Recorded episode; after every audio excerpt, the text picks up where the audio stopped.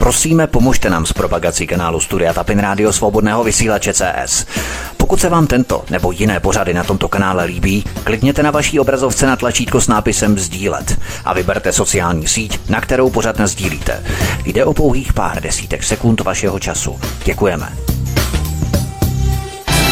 Příjemný, krásný, dobrý večer, dámy a pánové, milí posluchači, zdraví vás svítek na svobodné vysílači studiu Tapin Radio. Jsem rád, že jste si mě naladili a budu rád, když s námi vydržíte až do konce dnešního programu dnešního vysílání.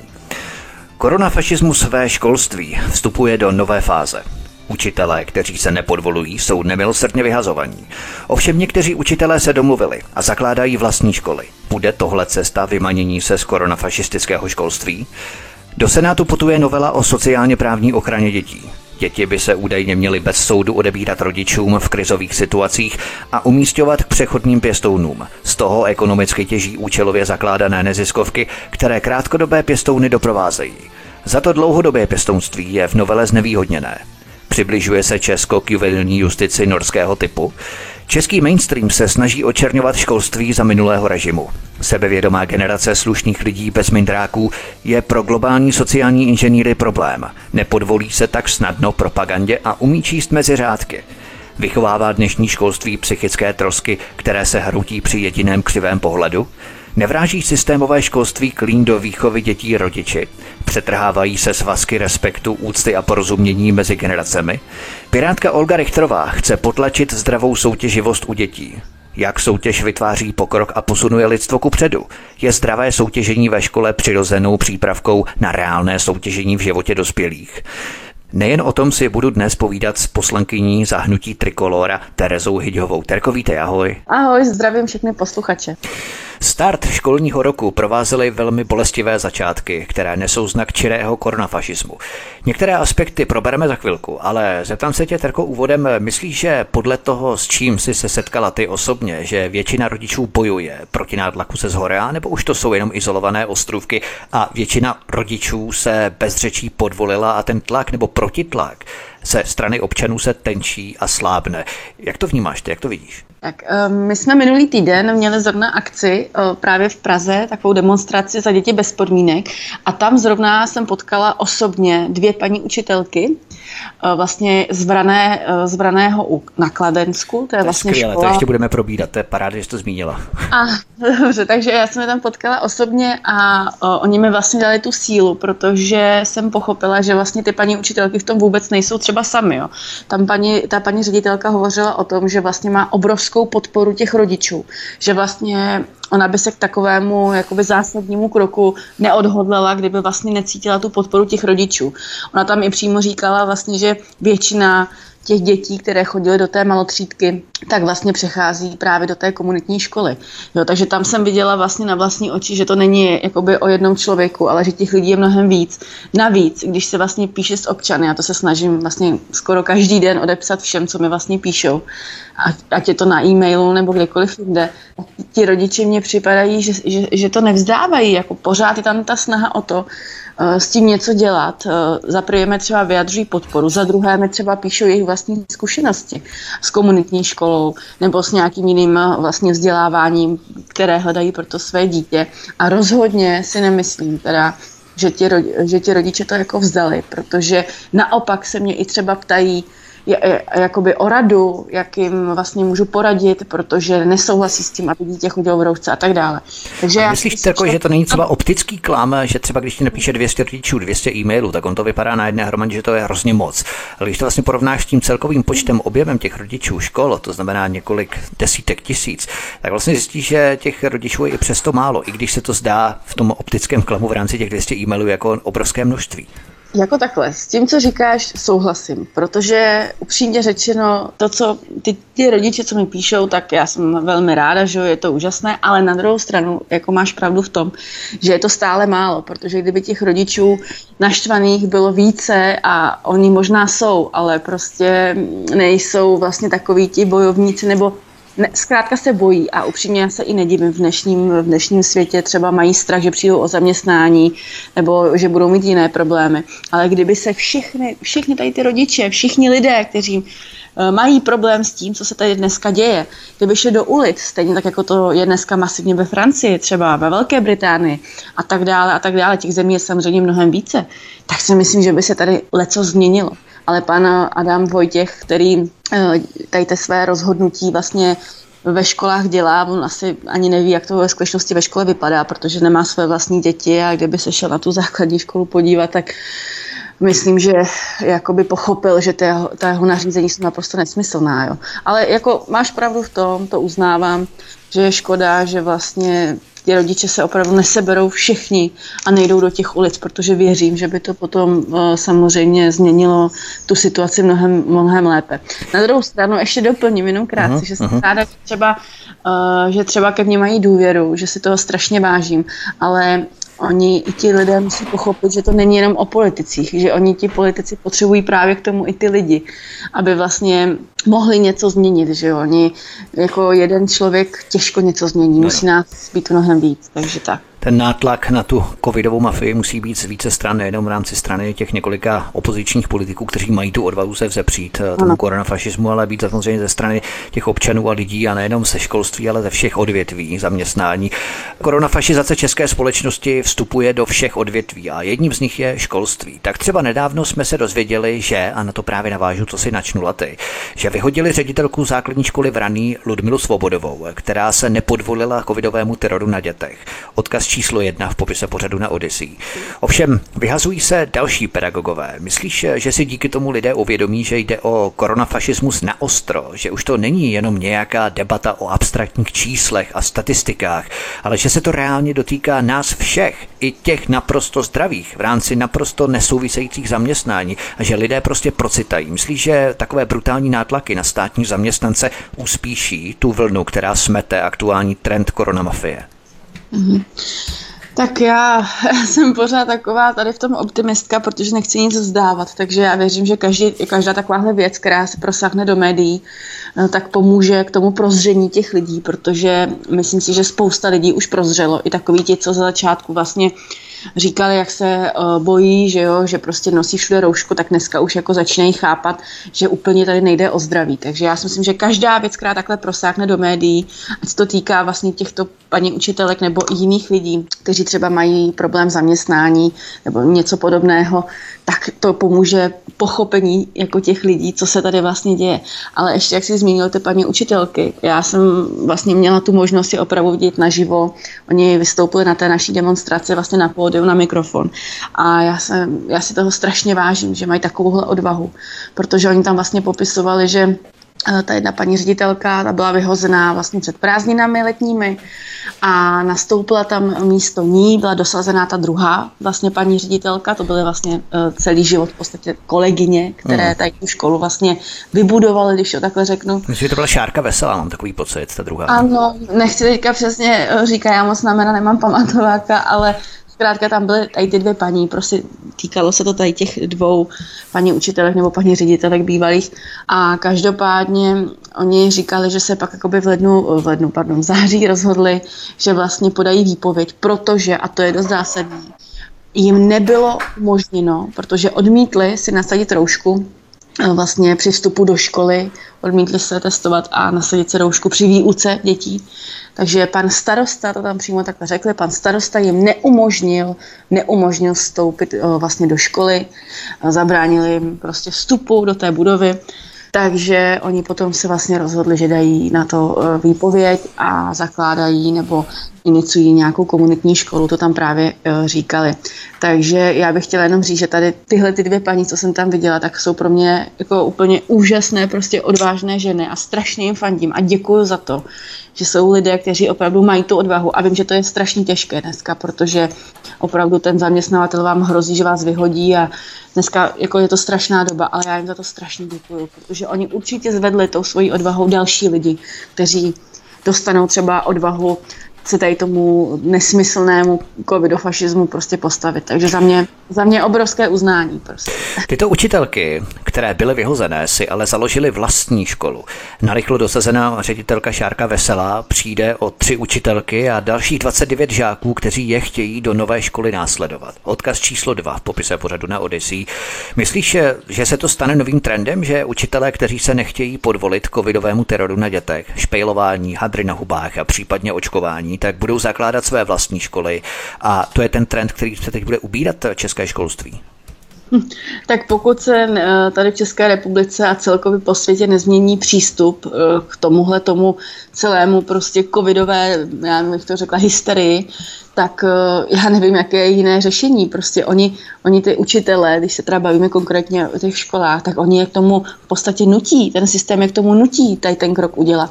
A zase na druhou stranu, kdyby tahle paní učitelka vlastně skončila, protože si nelíbí tyto podmínky a šla vlastně dělat, já nevím, třeba kuchařku někam do nějaké restaurace, tak je to škoda. Ona má celoživotní zkušenosti, že jo, učí děti a zřejmě to byla výborná paní učitelka a ředitelka, tak je přece škoda, aby tohle všechno zahodila. No tak jaký je, jaká jiná alternativa potřeba v tuhle chvíli je, než si založit nějakou svoji školu komunitní nebo prostě individuální vzdělávání. Bohužel nás k tomu ten systém nutí. A já doufám a pořád věřím, já jsem takový takový trochu optimista v tomhle, protože nic nechci vzdávat, že zkrátka opravdu ta většina lidí prozře konečně a začne se tady něco dít, protože tohle, vážení prostě posluchači, opravdu není normální. To si jako řekněme všichni na rovinu.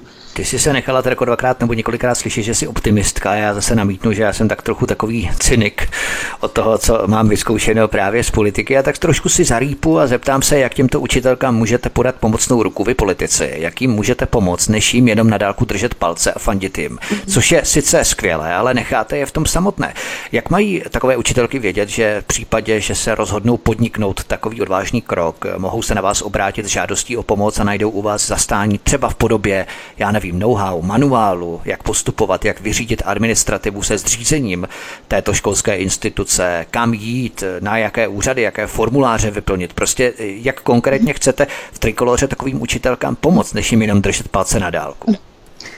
Tak eh, máš naprostou pravdu, protože držet palce je jedna věc, ale druhá věc je nabídnout nějakou přímou pomoc. A to si dovolím říct, že určitě jim pomůžeme. Jak třeba z naší, jakoby, z naší nějakého, z našeho pohledu politika, tak i třeba po právnické stránce, protože vlastně v našich řadách je úžasný pan docent Koudelka, který vlastně teďka navrhli i zrušení mimořádného opatření ministerstva zdravotnictví, to jsou právě ty roušky a testy ve školách, který už to vlastně podal, nebo máme úžasného pana Reichla, taky našeho právníka, kteří jsou jako připraveni, opravdu připraveni těmto lidem pomoci, přímo pomoci, takže není problém se na mě nebo na kohokoliv od nás obrátit a ráda jim na, to, na ně předám kontakt, protože asi právní služba a opravdu právník, který se toho nebojí a má tvrdé lokty, to tehle ty paní učitelky budou potřebovat. Takže nejenom nějakou politickou podporu a, a takhle, ale máme hlavně i skvělé a úžasné právníky, kteří jsou připraveni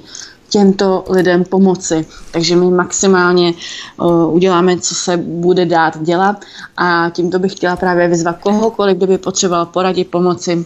Určitě se i na mě obrátí a já vlastně předám uh, jeho prozbu nebo prozbu zkrátka toho člověka dál. Takže tak to je skvělé, jsem spokojený, že něco konkrétního se dělá, to jsem velmi spokojený a jsem rád, že právě si tohle řekla, protože to je velmi důležité vidět, eh, s čím přímo se na vás lidé můžou obrátit, protože pokud si budou chtít založit tu instituci, není to nic jednoduchého a samozřejmě vy máte potom lidi, kteří jim s tím můžou velmi citelně pomoci. Třeba iniciativa Zdravé fórum udělala právní rozklad, napsali množství textů, obeslali 8 tisíc ředitelů škol. V Ostravě proběhla také velká demonstrace nedávno, ale oni sami uvádějí, že pokud nás nebude alespoň 60%, nic se zkrátka nezmění. Představ nám tedy, co by udělala Trikolora ve snaze pomoci takovým rodičům, protože my jsme se bavili o pedagozích, tak co udělat nebo jak pomoct rodičům, kteří se nejsou ochotní podvolit se zvůli ředitelů škol a nutí děti do špejlování, do hadrů na hubě a zanedlouho do očkování. Protože se já jsem to výjmenoval třeba, co udělala iniciativa Zdravé fórum, co tedy udělá Trikolora ve snaze pomoci těmto rodičům nějak, jak vy rádi říkáte, vy politici systémově. To znamená nikoli individuálně odepisovat na každý e-mail zvlášť, protože to je velmi vyčerpávající agenda, řekněme, nebo činnost, ale jakým způsobem pomoci systémově takovým rodičům?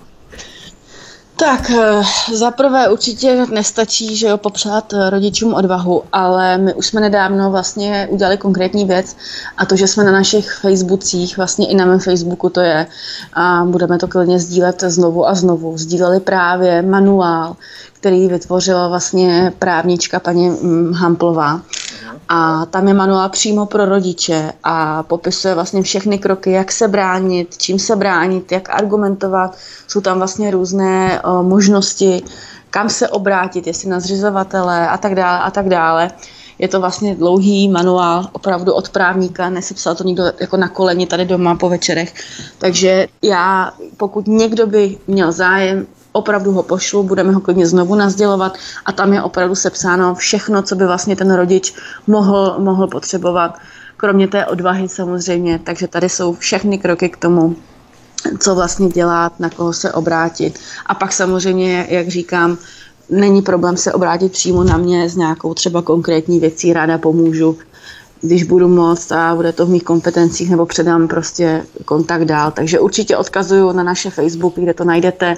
Není problém, klidně vám to zašlu znovu třeba do zprávy. Tak to je skvělé slovo do pranice. Já jsem dokonce kde si četl nebo zaznamenal, že v jedné škole v Německu přišli na protest místo dětí do školy rodiče. Což nevím tedy, jestli by u nás tak hrozilo, ale jaké jsou reálné možnosti pro samotné rodiče, tady jsme si řekli, ale jak tedy postupovat eh, v souvislosti, tedy pokud by rodiče to chtěli řešit sami na vlastní pěst, nechat děti doma bez sociálního kontaktu, koupit jiné plivací testy a ještě tu šaškárnu sami podporovat dalším nákupem, nechat děti někde segregovat, bojovat před dětmi se školou za jejich práva i za asistence policie. 100 k 0 není asi možné vyhrát, tak jakou volit nejschudnější alternativu podle tebe zatím tedy jak proplout tím systémem? Tak jako určitě, jak říkáš, proplout tímto systémem, to je naprosto výstižné. Ale co bych já asi třeba za sebe teďka v tuhle chvíli doporučila, protože eh, když rodič nepošle dneska svoje dítě do školy, právě třeba z důvodu toho, že nesouhlasí s těmi podmínkami, tak eh, ta škola bude vést to dítě jako neomluvené, prostě bude mu to počítat jako absenci neomluvenou. A opravdu tomu rodiči můžou nastat velké problémy. A, a podle mě teda to může skončit až sociální, vlastně sociálkou, která přijde domů právě k těmhle rodičům, jo, takže na tohle pozor, opravdu buďte s tímhle opatrní. A jestli já teda bych mohla něco doporučit, tak určitě jsou to ty komunitní školy, které vznikají, protože já vím, že vlastně i v našich řadách jelikož jsme se jako Trikolora svobodní soukromníci spojili ještě z Manifest.cz, tak já tady zrovna v Ústeckém kraji mám jednu paní, která je s náma na kandidátní listině, paní Wagnerovou.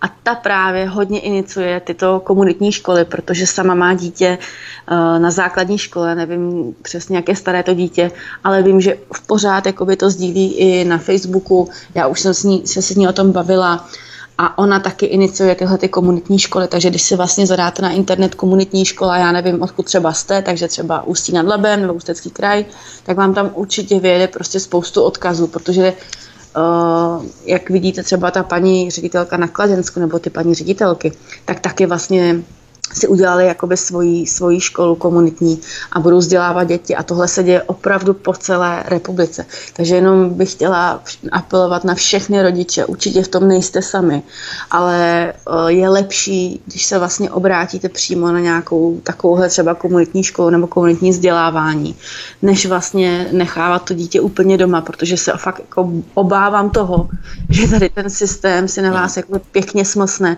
a ještě by to mohlo skončit problémy. Takže tohle to si myslím, že v tuhle chvíli řešení. Neznám třeba žádné lepší, protože třeba za dva měsíce se tady můžeme potkat a řekneme si, že už je to zase úplně někde jako posunuté dál.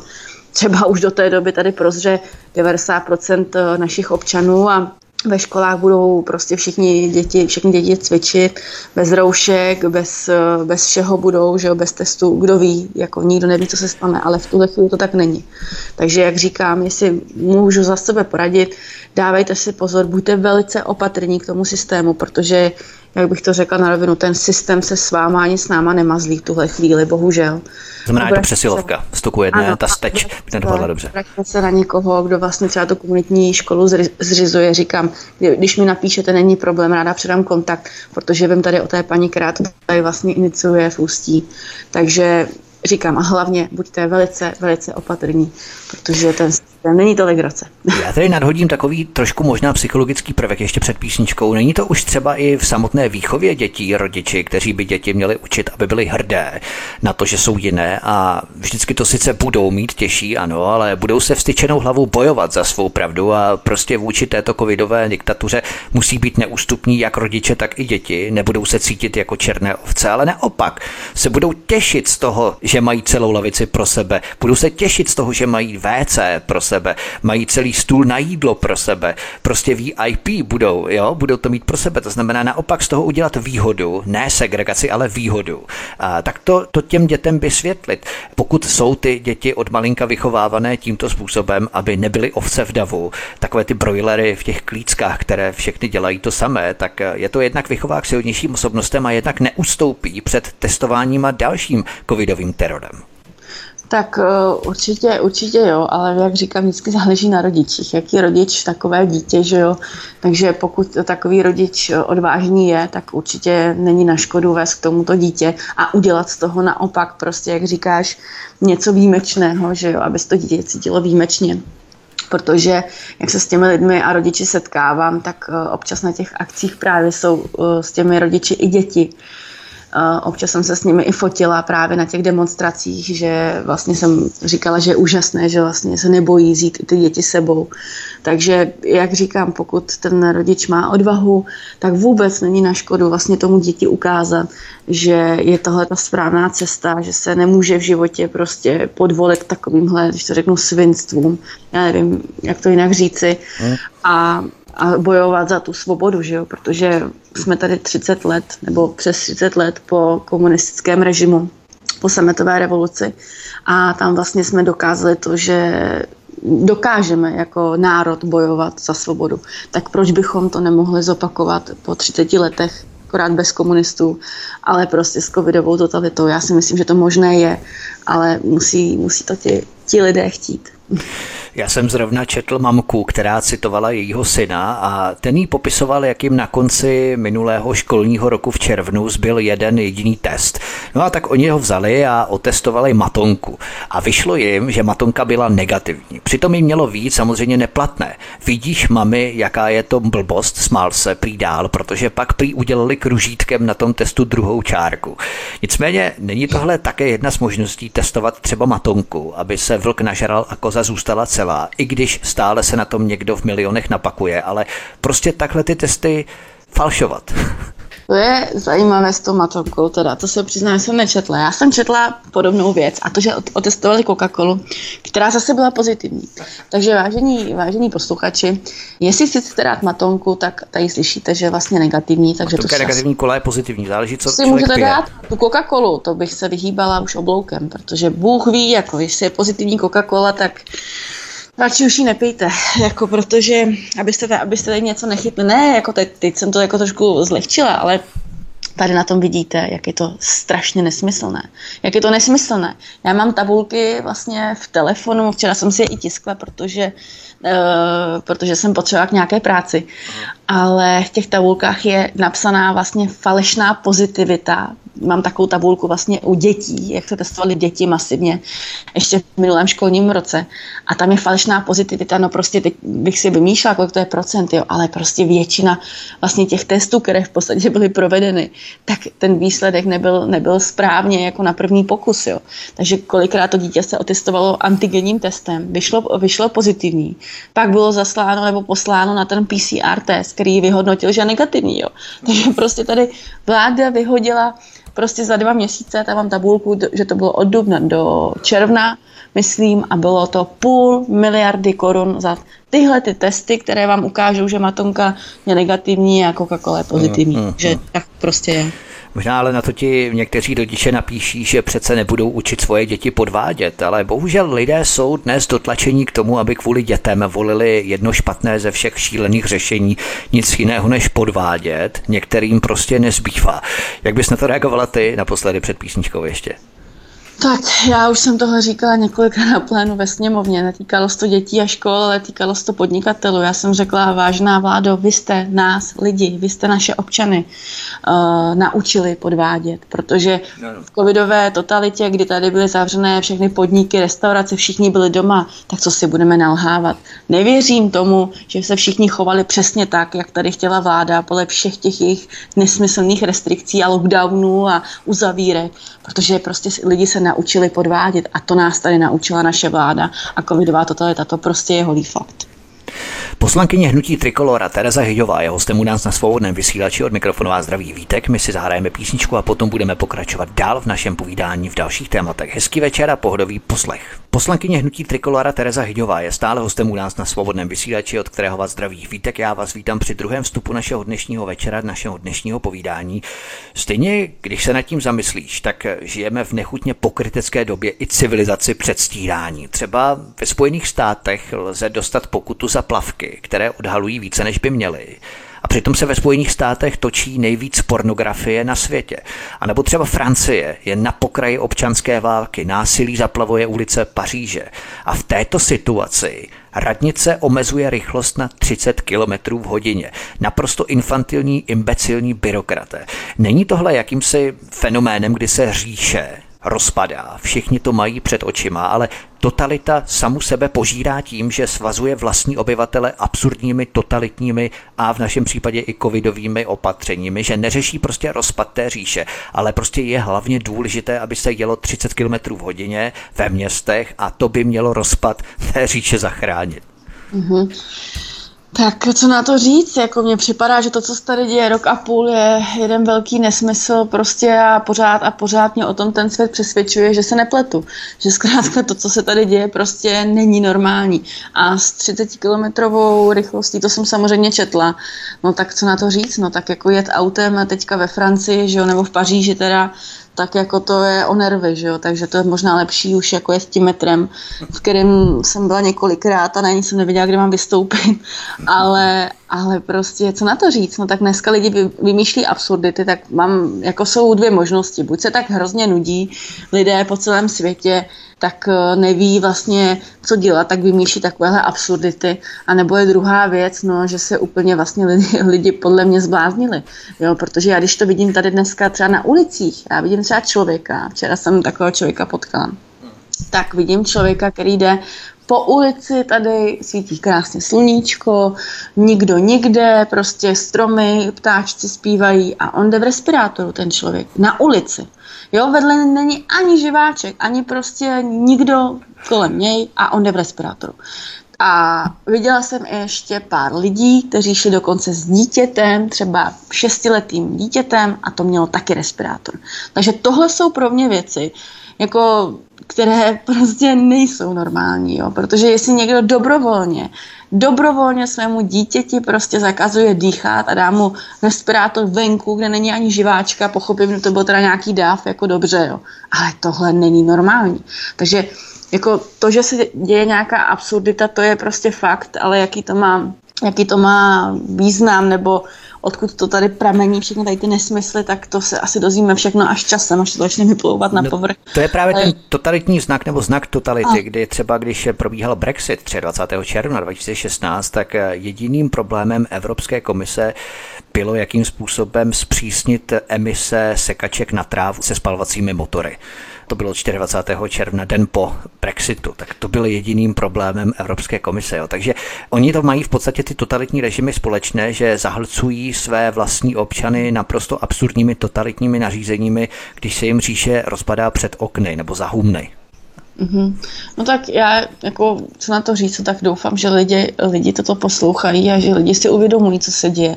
Já se obávám, že teda zatím to ta většina není. Já teda pořád jako doufám, pořád jsem ten optimista, že lidi brzo prozřou, ale lidi musí chápat, o co tady jde. Musí se nad tím problémem zamyslet do hloubky. A i když se zamyslíte nad tím koronavirem, vlastně na celou tohle hysterii, která se tady dneska děje, tak jako já vždycky říkám, viry tady byly, viry tady jsou a viry tady budou. To prostě je holí, fakt. Na tom nejhorší je, že se úplně zapomíná na jiné nemoci, že se tady úplně upozadují jiné problémy, že se lidé bojí chodit na preventivní vyšetření, bojí se chodit doktorům do nemocnice, aby náhodou nechytli covid, ale úplně se zapomíná na ty jiné nemoci. Zapomíná se na prevenci, prostě zanedbává se to a to je ten dopad reálný ve zdravotnictví, který covid tady má.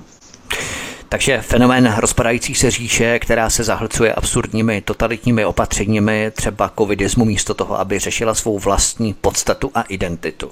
Zachování sebe sama. Pojďme na další téma. Do Senátu putuje novela zákona o sociálně právní ochraně dětí číslo 359 lomeno 1995 sbírky, kterou 6. srpna 2021 schválili poslanci. Senát se jí bude zabývat v průběhu září. Tato novela zákona údajně legalizuje praktiky známé norské sociální organizace Barnevernet, které bude moci používat v České republice OSPOD, tedy Orgán sociálně právní ochrany dětí. Novela zákona jde údajně proti jednoznačnému zájmu dětí a proti zájmu rodin.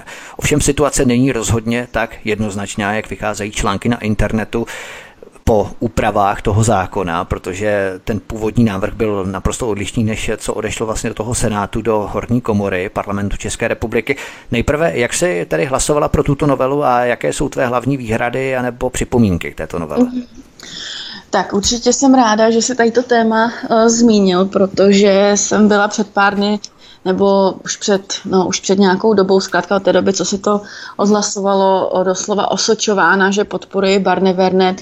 To je tedy nesmyslný, pro ty, co třeba nevědí, jak je to nesmyslné odebírání dětí vlastně bez nějakýkoliv soudu, prostě v Norsku přijdou, seberou vám dítě, rodič ani vlastně nezná důvody proč a pak vám ho stěží jako vrátí, jo. takže to jsem hrozně rychle zkrátila, ale uh, teď zpátky k tomu, co se tady vlastně odehrálo. Ano, odsouhlasila se ve sněmovně tato novela, která vlastně uh, se tady odsouhlasila v létě, že jo, na mimořádné schůzi. Já, jsem, já bych tomu chtěla říct jednu zásadní věc, jo, protože tam bylo spoustu, spoustu pozměňujících návrhů, a, o kterých se samozřejmě hlasovalo a pak se vždycky hlasuje o zákoně jako celku.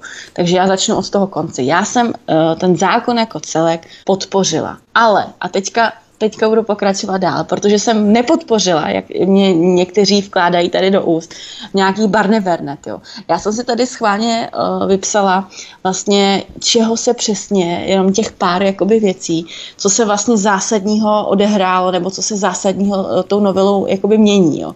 Takže za prvé zásadní věc je, že se ruší kojenecké ústavy. Já jsem hlasovala proti zrušení kojeneckých ústavů. Byla to hlavně iniciativa samozřejmě nejenom Pirátů, ale hlavně Pirátů a paní Olgy Richterové, která prostě razentně prosazovala, že prostě kojenecké ústavy je zlo, že jako děti nemůžou vyrůstat v ústavu, že prostě musí k pěstounům, že to je dneska moderní a já nevím, ani ty její prostě ty její jako komentáře k tomu to ani nechci moc komentovat, protože to nedává jako ani smysl. Takže ona vlastně tohleto iniciovala, bohužel se jí to teda povedlo. Já jenom ještě jednou říkám, já jsem hlasovala proti tomuhle tomu, nesouhlasím s tím. Já jsem několikrát kojenecký ústav navštívila, Vlastně u nás je tady v Ústeckém kraji, pro ty, kdo by nevěděl, tak je tady právě v Mostě Kojenecký ústav, taková velká krásná budova, kde opravdu jsem viděla, jak se o ty děti, maličké miminka, to nejsou ještě jako ani, to jsou malá miminka kolikrát, že jo, takže o malé miminka Eh, starají, že jo, jsou tam děti do tří let. No a dneska vlastně díky paní Richterové a jiným, pokud tento zákon projde senátem a podepíše ho pan prezident, tak eh, se odehraje to, že vlastně dítě do tří let nebude moci být uh, vlastně uh, dáno do kojeneckého ústavu, ty vlastně budou zrušeny a bude muset být v pěstonské péči. Já bych se k tomu ještě chtěla vyjádřit, protože my, jako třeba za Trikoloru, máme i v programu, že podporujeme dlouhodobé pěstouny a vážení posluchači, to je zásadní, ale zásadní rozdíl. Jo, my nepodporujeme tyhle ty krátkodobé pěstouny, já tomu říkám jako takové, takový jako krátký biznis, že jo, pro člověka, ale ty hmm. dlouhodobé, to znamená, ano, někdo prostě uh, se vzdá svého dítěte, když to zjednoduším, a to dítě nepůjde k adopci, že jo, z nějakých důvodů, buď teda tomu brání rodič, nebo jsou tam prostě jiné důvody. Zkrátka to dítě nemůže nebo nejde k adopci, to znamená, že někdo si ho nemůže adoptovat jako své, jako své dítě. Takže je tady varianta pěstonské péče. To jsou lidé, kteří se o to dítě starají, ale ne, nejsou jeho vlastně právoplatnými rodiči. Jsou jeho, jeho pěstouni. A to jsou dlouhodobí pěstouni, kteří se třeba starají o to dítě, já nevím, 10-15 let a to dítě zároveň může mít i kontakt, eh, kontakt se svojí vlastně biologickou rodinou, která se o něj třeba z nějakých důvodů nemůže starat. To je prostě dlouhodobý problém, o tom bychom s tím bavili hodiny a hodiny. Zkrátka je velký rozdíl mezi dlouhodobým a krátkodobým pěstounem, to jsem tím chtěla říct. A my podporujeme právě ty dlouhodobé a oceňujeme oceňujeme, že si někdo vlastně tohle dítě vlastně veme a stará se o něj, že jo. A vlastně ten stát mu na to přispívá, dostává příspěvek a to, já jsem se toho teďka trošku možná to jako jsem to prodloužila, ale to se právě taky řešilo v této novele, takže kromě toho, že se zrušily korecké ústavy, tak bych tady v krátkosti jenom vystihla pár zásadních věcí. Právě byl navýšen příspěvek těchto, těmto pěstounům, nebo pokud se vlastně o to dítě budou pečovat příbuzní, tak dostane takzvanou, bude nová sociální dávka, příspěvek při pěstonské péči. Jo, opravdu jde o podporu těchto lidí, kteří se o ty děti, děti starají. Já to ještě, já to ještě doplním. Ale dlouhodobých pěstounů, ne krátkodobých přechodných, ale dlouhodobých pěstounů. Příspěvek ano. při pěstonské péči. Ano, samozřejmě takhle. Ona tam byla snaha i o krátkodobé pěstouny. Jak říkám, tam těch pozdějících návrhů bylo strašně moc, ale my opravdu primárně podporujeme tyhle dlouhodobé pěstouny. Mm. Takže já jsem proto jakoby musela zvednout ruku, jo, protože já mám takový dojem, že tam dokonce snad, já nevím, jestli ten návrh byl jako jeden, nebo fakt těch návrhů bylo hodně, jako desítky návrhů. Takže já jsem proto zvedla ruku, protože já si cením toho, že někdo se o to, o to dítě stará, že jo, co si budeme povídat. Pokud rodič není schopen se o své dítě postarat prostě z nějakých důvodů, buď nechce, nebo spadne do takových problémů, že nemůže, těch problémů a věcí může být spoustu, tak jako já podporu lidi, kteří se o tyhle děti starají. A znám pár takových pěstounů dlouhodobých. Takže tohle to se tam vlastně odehrálo, proto jsem zvedla ruku pro dlouhodobé pěstouny. Potom se tam zvýšil příspěvek pro klokánky a podobné azylové domy. Jo. Ze 22 tisíc na 36 tisíc, což je taky výborné.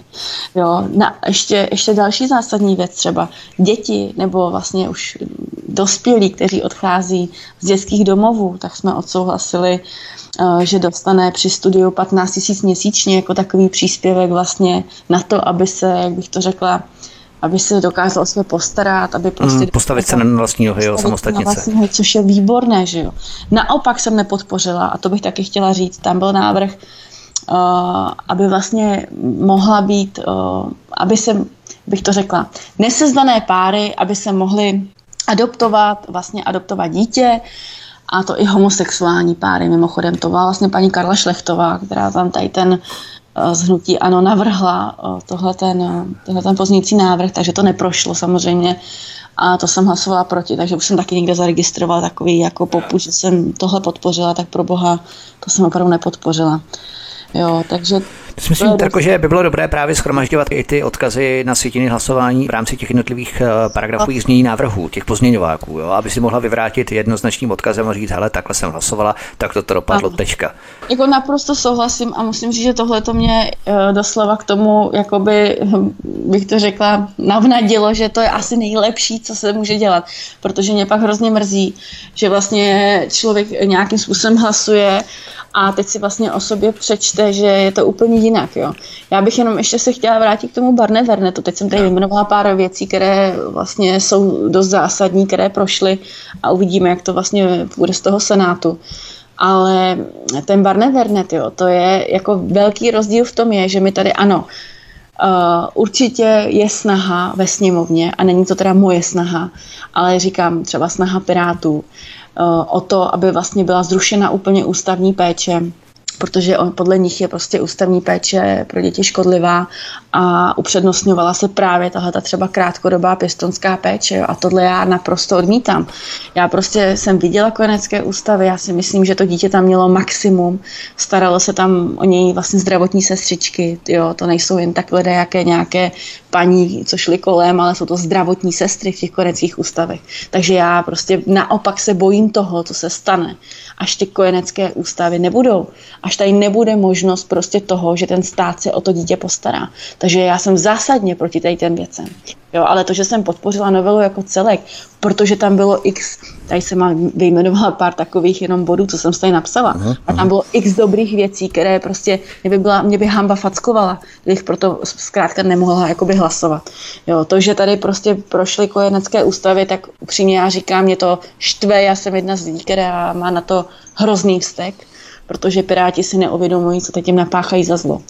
Takže Barne Vernet, vážení přátelé, pokud by taková, opravdu takováhle snaha přímo jako Barne Vernet, to znamená, udělejme prostě biznis, aby se tady odebírali děti vlastně e, na základě toho, že někdo chytí podezření nebo v Norsku je to tak dokonce, že tam, když, já nevím, dá rodič dítě, dítěti facku na ulici a někdo to, nedej bože, uvidí, tak už vlastně je to podnět pro ten Barne Vernet k odebrání toho dítěte. Jo. To jako vážení posluchači, to stav opravdu děje. A já mám tady za sebe, jako na rovinu říkám, že já bych nikdy takovouhle zrubnost nepodpořila. Já bych se za sebe musela stydět. Já bych se musela stydět za sebe. Tak, co se týče Pirátů a ústavní péče, možná právě bych tu ústavní péči nerušil a i bych samotné Piráty poslal do té ústavní péče toho zařízení s těmi mřížemi na oknech. Jo, jak se to tak možná tam by to nebylo tak špatné, aby se realizovali. Nicméně, já bych se věnoval jenom tedy eh, koncem tohoto tématu jedné z nejkritičtějších pasáží, která se objevila na internetu. Novela zákona totiž dává v paragrafu 27 odstavci 10 sociálním pracovníkům ospod pravomoc předávat děti bez řádné péče s rodin přímo přechodným pěstounům a to bez rozhodnutí soudu. Jaké jsou tvé hlavní výhrady vůči tomuto paragrafu a odstavci? Mm-hmm. Je to mhm. tak nebo není to tak? Uh, tak jako upřímně, já, já když jsem o tom proto hlasovala, tak jsem si říkala jako dobrý, tak jako jsou tam věci, s kterými zase nesouhlasím, ale jsou tam věci, které jsem ráda, že jsem mohla podpořit. Pak vyšel tady ten článek, takže já jsem si opravdu jako detailně otevřela, detailně otevřela tuhletu novelu fakt jako paragraf po paragrafu a věřte mi, že to jsou desítek stránek, jako které jsem si tam pročetla a říkám, že prostě já, já nevím, jako mně fakt nepřipadá, že by tam něco takového bylo a chraň Bůh, že pokud opravdu to vypluje na povrch, až nám to vrátí Senát, tak jako já budu ten první, kdo zvedne ruku pro to, aby něco takového prostě nebylo. Ale ještě, ještě bych se k tomu vrátila k tomu článku. Já jsem se i koukala na, dívala na internet vlastně a hledala jsem si Protože jako přímě si řekněme, kdyby tady byla snaha o Barne Vernet nebo nějakou takovou zrůdnost na děti, tak je tady první prostě, bude to všude, první bude seznám a česká televize, všichni to tady prostě budou vysílat online 24 hodin denně, co jsme to tam odsouhlasili, jo. Ale tam na internetu vyšel jeden jediný článek, je to nějaká, nějaký server, prostě nevím, který jsem ani neznala. A tenhle jediný článek vlastně tohleto jakoby vydal, že jo, teď popudil ty lidi prostě, kteří mi píšou, jako že jsem hlasovala pro Barne Vernet, já jsem se jim to snažila všem samozřejmě vysvětlit. Byl jakýsi server tradiční rodina CZ, no. já nevím, kdo je vlastníkem toho serveru, kdo ho provozuje, nicméně, Terko, abychom se dostali dál, když bychom to tedy měli schrnout, nic takového tam tady není v rámci tohoto paragrafu a odstavce zákona nebo novely zákona, která odešla do Senátu, ale když bychom to měli schrnout, jaké kroky Trikolora podnikla v rámci pozměňovacích paragrafů, které jste podali v rámci tohoto zákona nebo této novely? Mm-hmm. Tak eh, my jsme tady tomu zrovna svoje pozměňující návrhy neměli, ale podpořili jsme pozměňující návrhy kolegů, kteří tam, kteří tam pozměňující návrhy byli. Uh-huh. Takže to jsem tady vyjmenovala těch jakoby pár, jo, já, takže Jasně. Bylo jich tam spoustu. My jsme konkrétní návrh k tomuhle zákonu neměli, ale myslím si, že jsem hlasovala prostě podle svého nejvěž, nejlepšího vědomí a svědomí. A ještě takový jako malý zkaz pro posluchače. Opravdu mi věřte, že já nejsem prostě žádný, žádný blázen a pokud by něco takového opravdu tam bylo, nebo by to tam někde nenápadně někdo někam šoupl prostě, tak mi, já budu ta první, kdo tam bude křičet prostě, aby se něco takového neodsouhlasilo. To mi jako můžete věřit. Jo, a to říkám jako za sebe, ne jako za poslankyni Terezu Hyďhovou, ale jako za Terezu Hyďhovou jako člověka, protože jsou mi takovéhle věci opravdu jako velmi nepříjemné.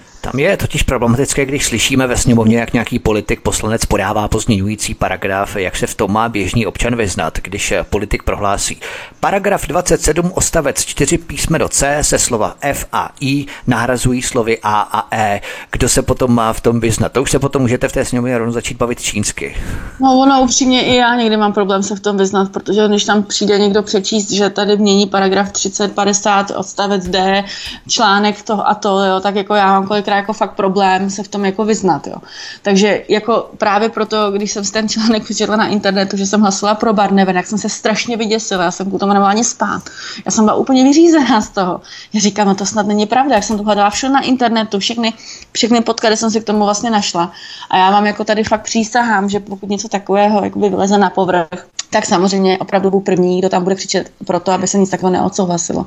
Jo, takže tohleto, tohleto prostě za mě je to, je to dost, dost zásadní, ale na druhou stranu je pravda v tom, a to ten článek má pravdu, že tady je snaha o to vlastně zrušit ústavní péči a vlastně dát přednost těm krátkodobým pěstounům. A jak jsem zmiňovala, to je třeba snaha těch pirátů.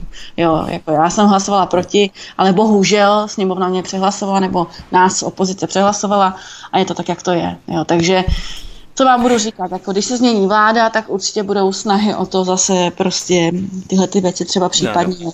nějak upravit. Já bych jenom upřesnil pro posluchače, abyste si, milí posluchači, rozklikli kanál Odyssey, přímo tento pořád a v popise pořadu máte odkazy číslo 4 a číslo 5. A to je právě ten zákon, ta novela zákona, která putuje do sněmovny. Číslo 4 je odkaz na PSP.cz v rámci původního znění toho zákona a potom, co putuje do Senátu, to znamená po všech úpravách a po všech pozměňujících paragrafech, tak to je pod odkazem číslo 5. Takže to si můžete přečíst a porovnat to případně, ale ten pátý odkaz, ten druhý odkaz je validní odkaz pro to, co putuje do té sněmovny a můžete to porovnat s tím, co uváděl ten článek, o kterém se tu bavíme. Poslankyně hnutí Trikolora Tereza Hyďhová je hostem u nás na svobodném vysílači od mikrofonu vás zdraví vítek. My si zahrajeme písničku a potom se podíváme na další téma ve školství. Protože máme začátek roku, tak se tak trochu poohlédneme pod školstvím za minulého režimu. Prý bytí, klečení v koutě a kružítko ve stehně. Je-li to pravda, nebo to pravda není, to se pokusíme zjistit po písničce. Hezký večer a pohodový poslech. Svobodný vysílač je vaším průvodcem dnešní večer a naším společníkem, který nás provází dnešní večer, je také poslankyně hnutí Trikolora Tereza Hyďhová. Od mikrofonu vás zdraví vítek. Pojďme na další téma, kterým se okruhem vrátíme ke školství. Ovšem z pohledu režimní propagandy. Internetem proběhl článek CNN Prima News s názvem Bytí, klečení v koutě, kružítko ve stehně a neb vzpomínky padesátníků na násilí učitelů. Odkaz číslo 3 v popise pořadu na Odyssey. To vyvolalo obrovské rozčarování, když jsem pročítal ty diskuze na internetu. Snad čtyři pozitivní reakce pouze, jinak většina článek naprosto odsoudila a strhala. Dnes stačí učitele natočit na mobil, kopnout to na socky a problém má učitel a ne ten samotný žák. Jak pohlížíš ty na roli učitele a roli žáků? Myslíš, že se ten význam učitelské profese proměnil v čase? Mm, tak tohle téma jsem se nedávno s někým řešila, protože sama jsem, sama jsem učitelka, takže ten rozdíl trošku pozoruji i vlastně tím, že se bavím třeba s paní učitelkami, který je třeba mnohem víc let než mě, takže už toho více i zažili.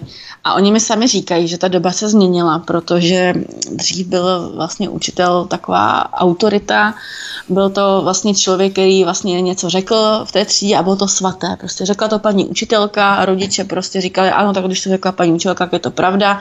Dítě přineslo domů poznámku, uh, rodič ho řek, dal mu facku třeba, to jako přeženu a řekne, no podívej se, tak už se to prostě jako dělat nebude. Dneska to je naopak, jo. Dneska vlastně učitel dá dítěti poznám, poznámku, dítě přijde domů, Řekli, dostala jsem poznámku neoprávněně, že jo, prostě já jsem nic neprovedl. No a dneska... Učitel si na mě zasedl. Je ano, učitel se na mě zasedl a dopadne to tak, že rodič eh, přijde do školy si stěžovat, proč jeho syn dostal poznámku, že on určitě nic neudělal. Jo, to jsem třeba teďka trošku jako přehnala, ale takhle to jakoby je dneska nastaveno. Jo. Ten učitel opravdu už není braný jako taková autorita a dneska hodně jako těch rodičů chodí právě eh, do té školy nebo i na těch třídních schůzkách se stěžovat, že vlastně ten učitel je učí špatně, že to, že prostě to není takhle, že jeho si nic neudělal, jo.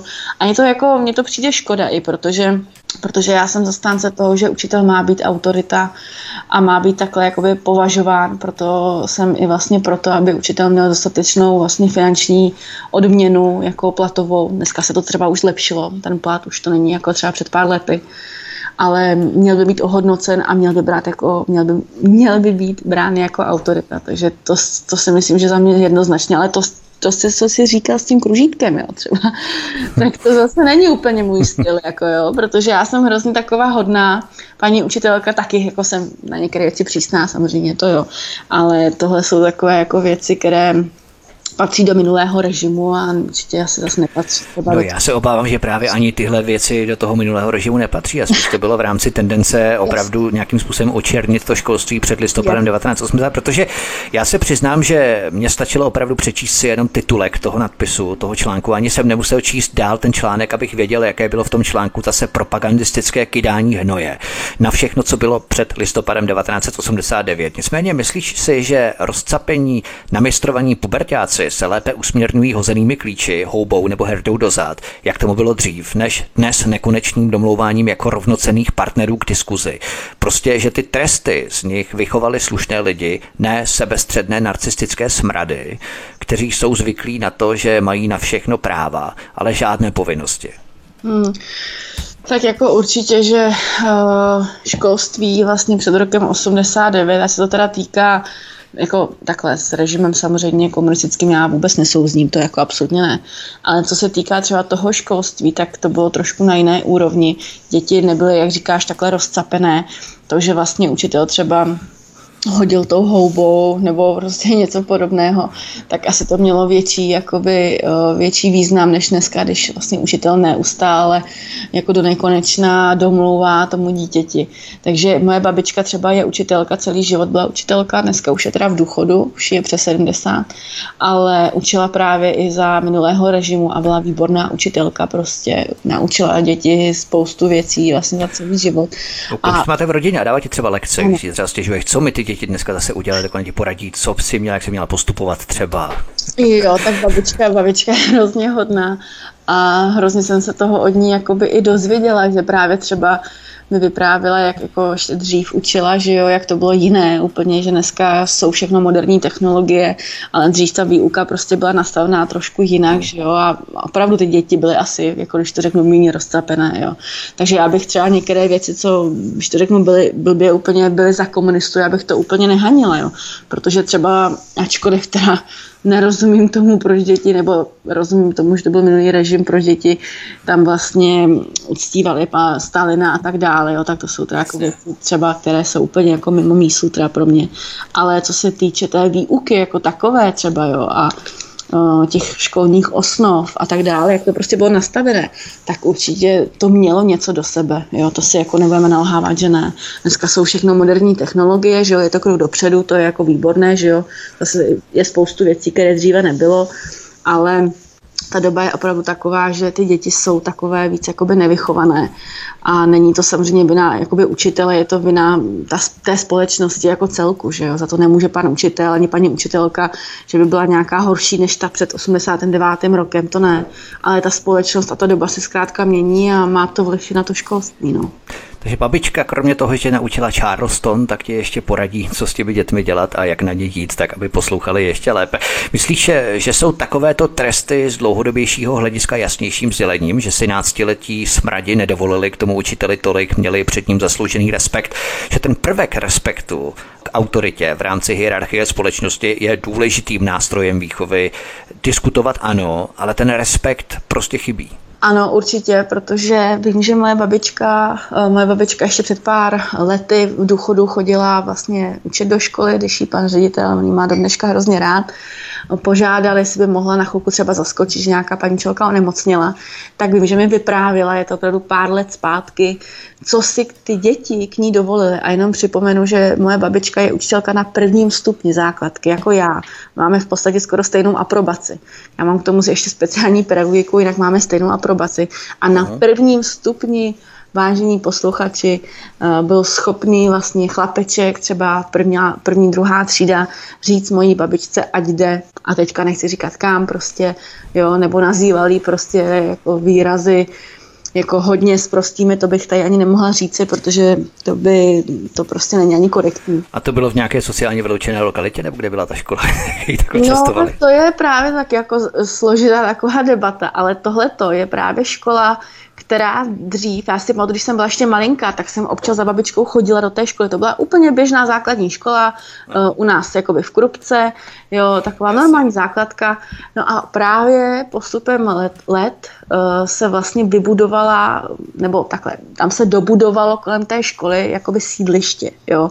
A v tuhle chvíli, když to vezmu, ta škola je, tak je v lokalitě právě té sociálně vyloučené lokality v Krupce, jo. A tam dneska je opravdu jakoby 99% jakoby Romů v té škole, protože, jak říkám, je to opravdu v místě toho sídliště té sociálně vyloučené lokality. Jo. Ale já si myslím, že je úplně jedno, jestli to je eh, sociálně vyloučené lokalitě nebo není. Každopádně jako to, co si děti dneska dovolí, tak si opravdu před nějakými 20 lety jako nedovolili jako ani náhodou. Jo? To prostě nebylo možné. A nedej, nedej bože, že by dítě řeklo paní učitelce něco takového. No tak jako to si nedovedu představit toho rodiče potom, co by to dítě přišlo domů, aby dostalo prostě po hlavech, že jo, a, a prostě máš tady zaracha a takhle, jo. A dneska to takhle není. Dneska tady prostě dítě ve druhé třídě řekne paní učitelce, že je, ani to nechce říkat co. A je to naprosto v pořádku a nic se neděje, jo. Takže to je. Dříve si učitel musel pro vlastní bezpečnost opatřit zřejmě z duchovku, dnes už ruční granát a za deset let to bude možná i kulomet. Každopádně samozřejmě ta autorita, respekt před ní musí být zasloužený. Jo. Nesmí to přerůst v nějaké totalitní nařízení, jako v rámci třeba dnešního covidismu. To už vůbec není o respektu vůči autoritě, ale o opovržení protože ta autorita má být přirozená, nikoli vynucovaná, ale myslíš, že trend dnešní výchovy dětí směruje k rozkližování těch návazností mezi generacemi, kdy děti nerozumí svým prarodičům, jsou pro ně skoro něco jako z jiné planety už. Ale přetrhávají se také vazby mezi dětmi a jejich rodiči, kdy škola vráží klín do výchovy dětí. Ústavní výchova je primárnější před výchovou rodičů. A potom to dopadá tak, že spratci mají tu drzost vytýkat rodičům, že jsou třeba dezinformátoři nebo že poslouchají dezinformační rády a že se nechtějí nechat naočkovat a tak dál. Prostě předřezování ústavní výchovy je jedním ze, řekněme, systémových nástrojů z přetrhání těch generačních svazků, aby děti nepodléhaly světonázorům svých rodičů, ale aby škola byla tou institucí, která je formuje a programuje proti rodičům. Nepřipadá ti to taky tak?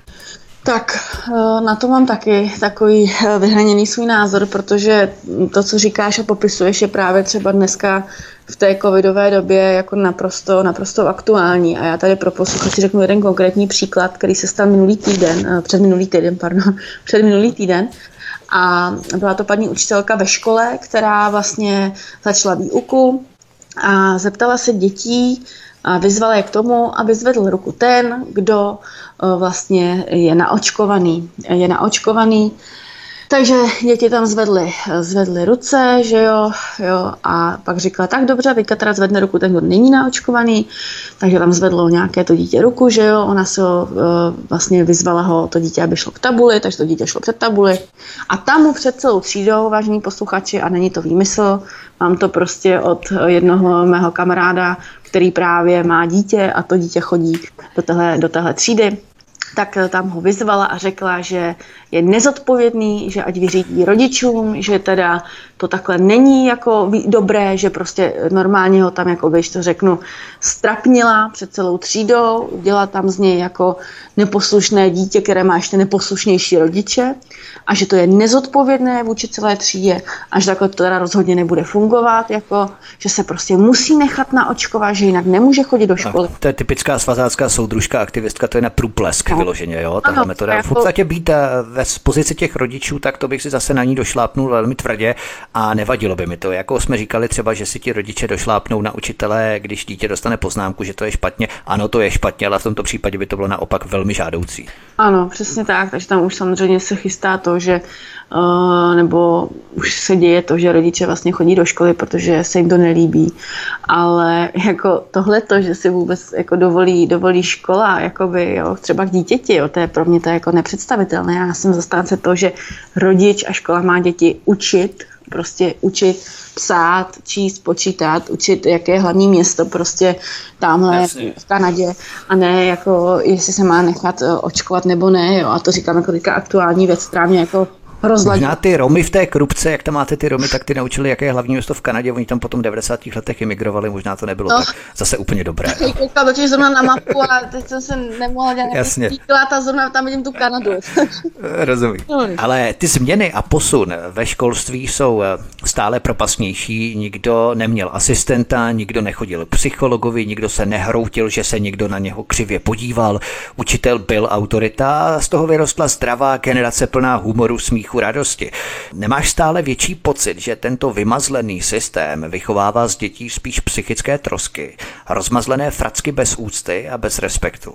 Bohužel, uh, bohužel mám takový pocit. Jo, a já se bojím, jak to bude vypadat za další generaci, za další dvě generace a jak to bude zkrátka, zkrátka pokračovat, protože opravdu dříve ten respekt a úctu uh, měl měla vlastně, ty děti měly a dneska, když si to vezmu, jak je to teď, jo. Já, mě to vždycky hrozně jako smutno, protože ta doba, ta společnost se opravdu jako posunula a já se jenom děsím toho, co bude prostě za pár let, jo.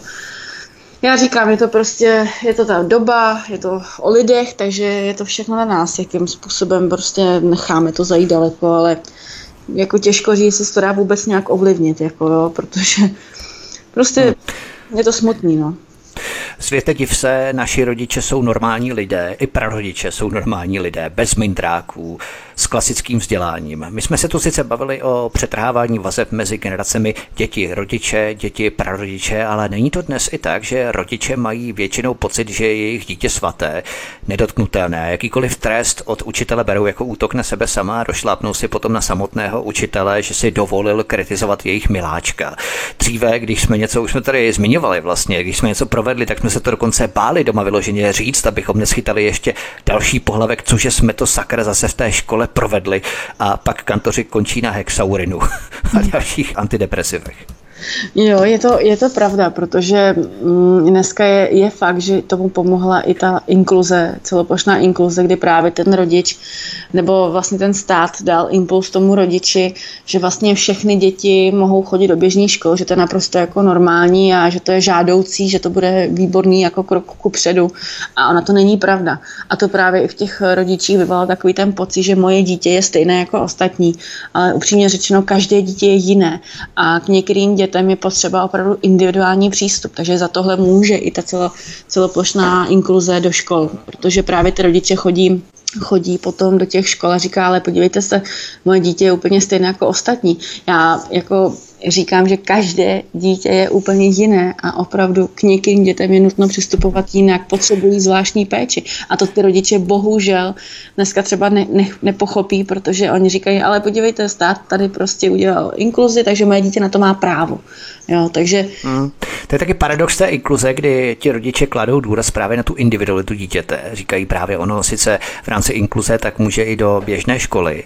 A potom v rámci té individuality přijdou do školy a začnou kantora přesvědčovat, že moje dítě je přece stejné jako ostatní. Ale to stejné znamená, že to inkludované vůbec není. Stejné znamená úplně běžné. To znamená, že vlastně oni jdou přímo proti té inkluzi tím tvrzením, že mé dítě je stejné jako všechny ostatní. Je to tak, no, jako říkám, bohužel za, za tady to může, uh, nebo může za to vlastně, že ten prvotní impuls nastartovala tehdejší ministrně uh, školství uh, paní Kateřina Valachová, která jako vehementně prosazovala inkluzi, aniž si podle mě myslela nebo věděla, co se vlastně jako stane.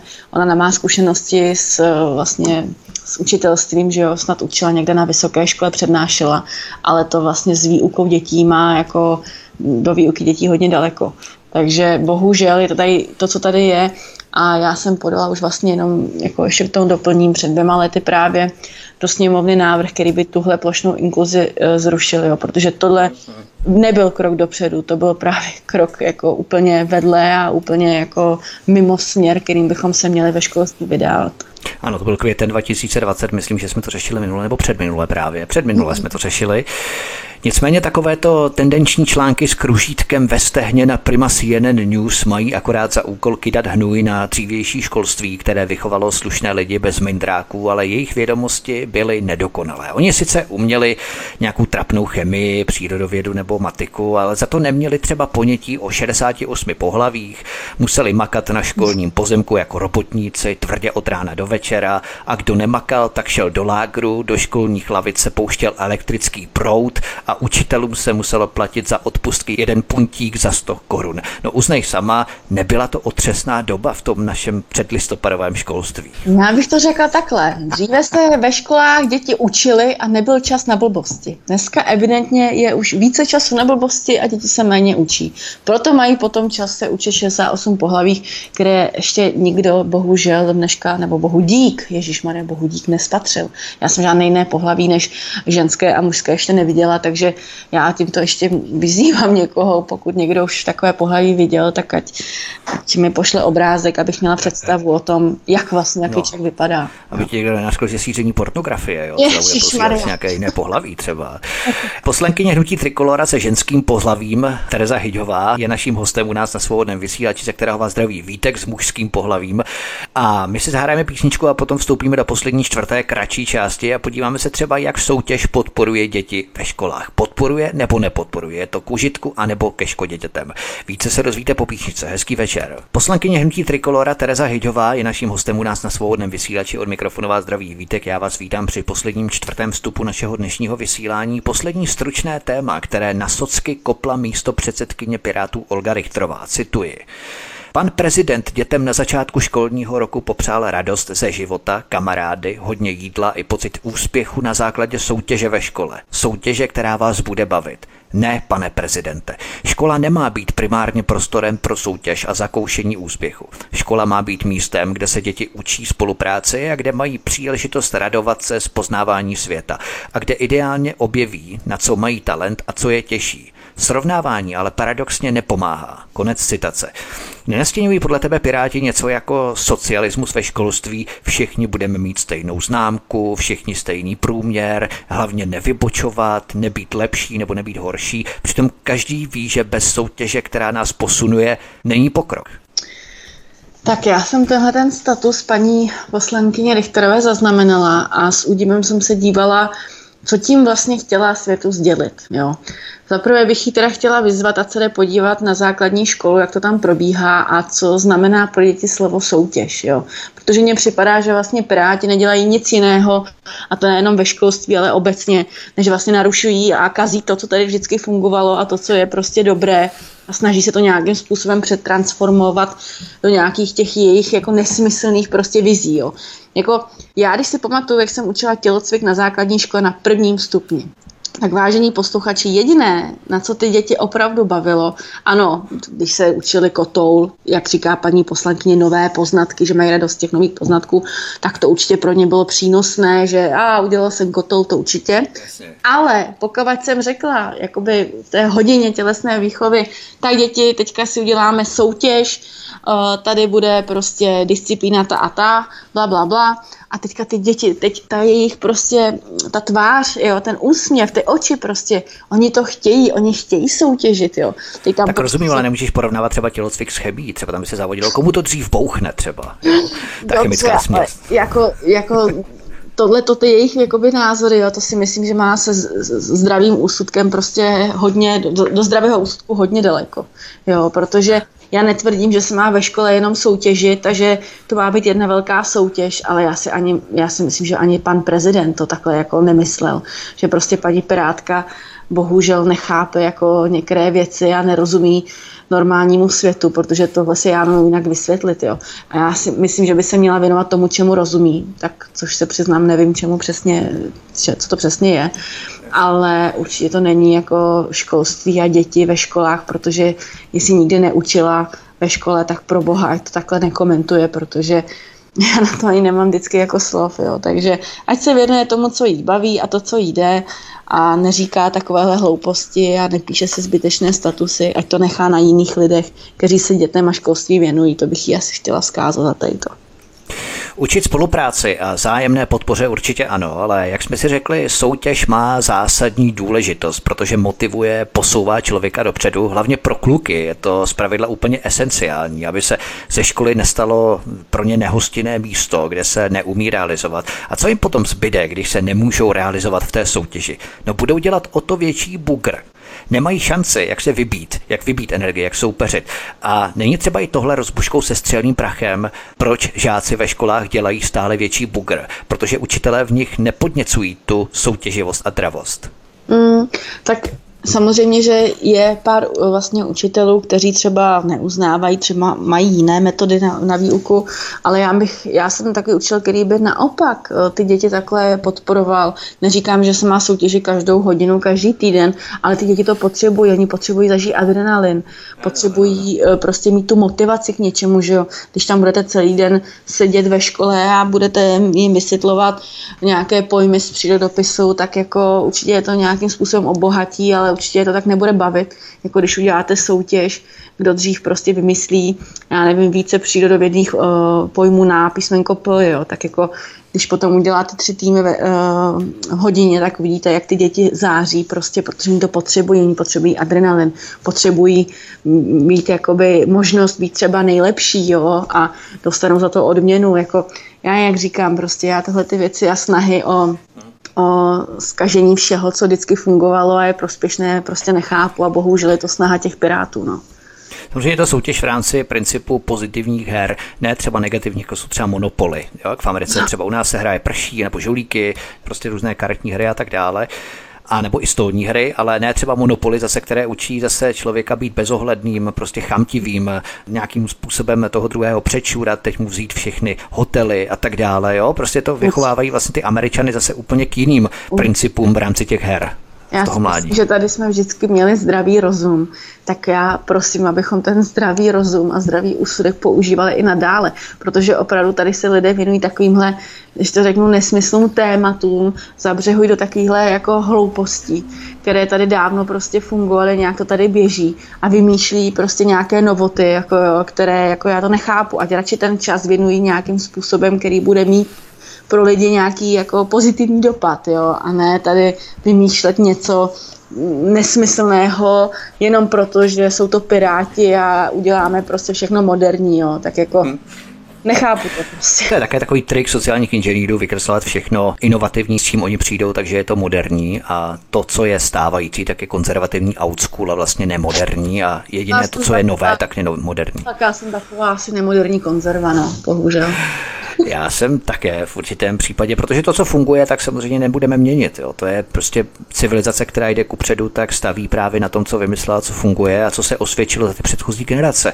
Není právě to zdravé soutěžení ve škole, takovou přípravkou na soutěžení v reálném životě dospělých. Poznání pro poznání je sice krásné, ale je naivní si myslet, že je to hlavním motivem pro většinu společnosti. Nevede právě ten přehnaný důraz na spolupráci k potírání individuality, kdy se většina jenom beze díky pár tahounům v té třídě. Určitě, já jak říkám, já bych použila zdravý rozum, takže určitě podporovat eh, soutěživost, protože i do budoucna vlastně ten člověk, až bude dospělým, eh, nebo to dítě bude dospělým člověkem, tak eh, určitá soutěživost v tom životě je, ačkoliv se to neříká jako pojďme si udělat soutěž, ale ten člověk se snaží zkrátka být v něčem lepší, snaží se být prostě v něčem třeba výjimečný.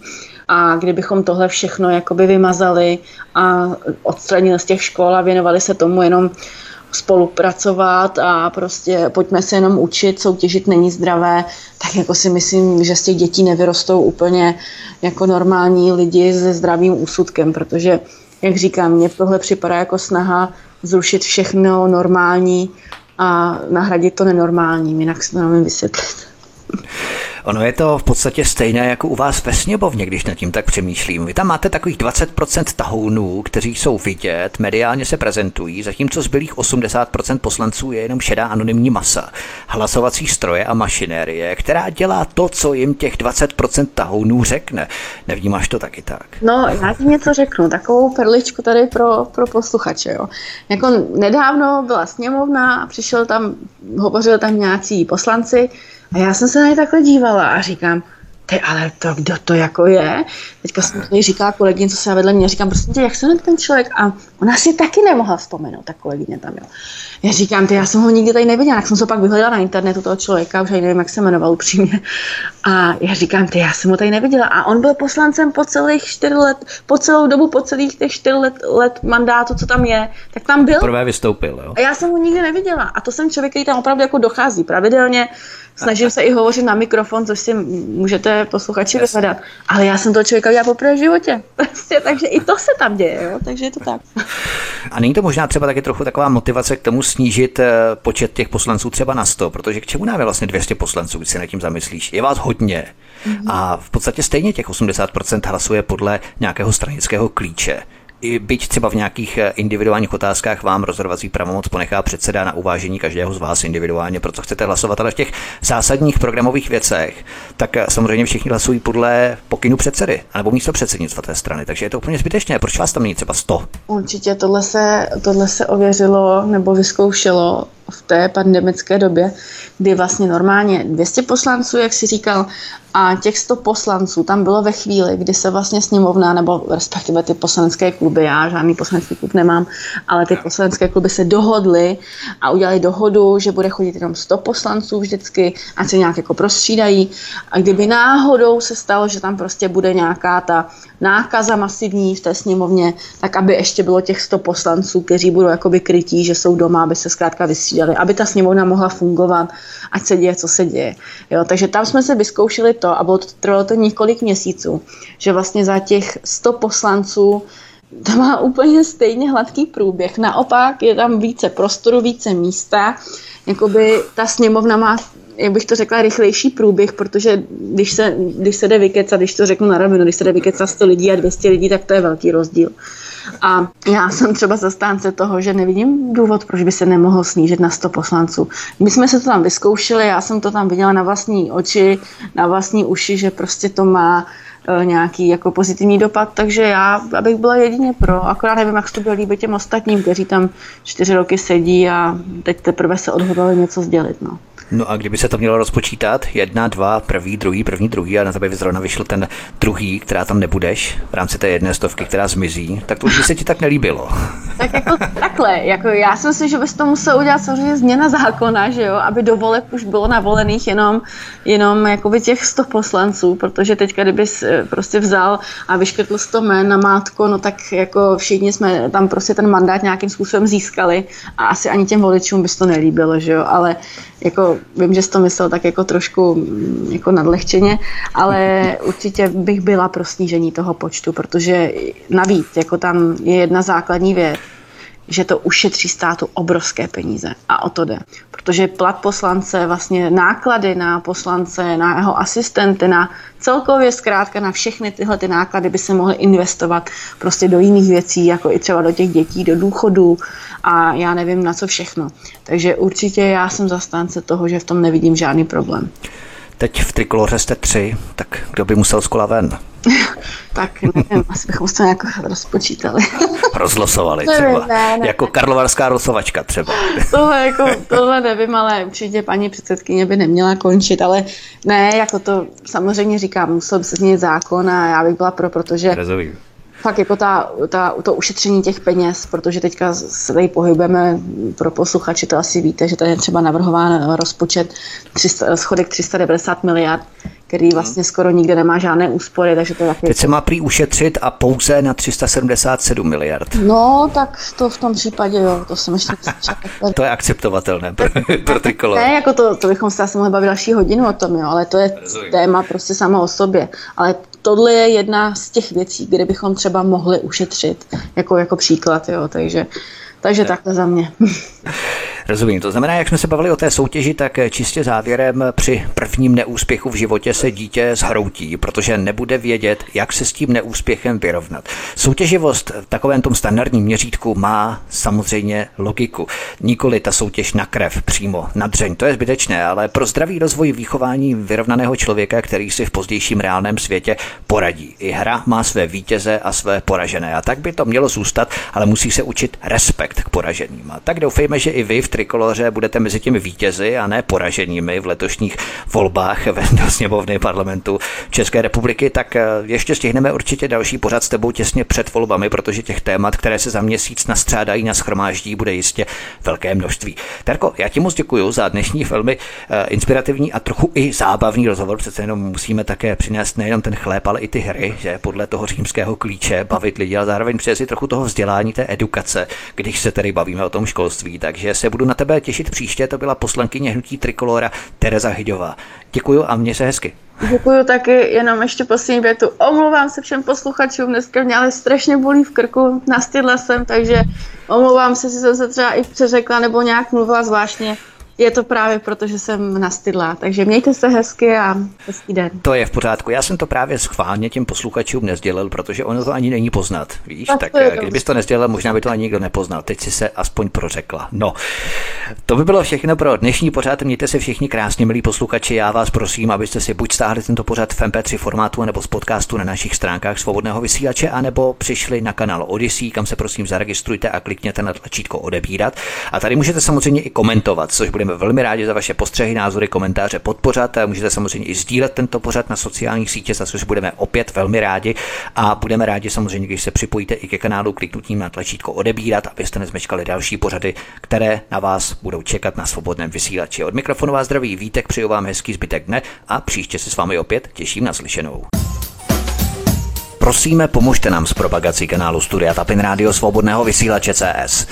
Pokud se vám tento nebo jiné pořady na tomto kanále líbí, klikněte na vaší obrazovce na tlačítko s nápisem Sdílet a vyberte sociální síť, na kterou pořad sdílíte. Jde o pouhých pár desítek sekund vašeho času. Děkujeme.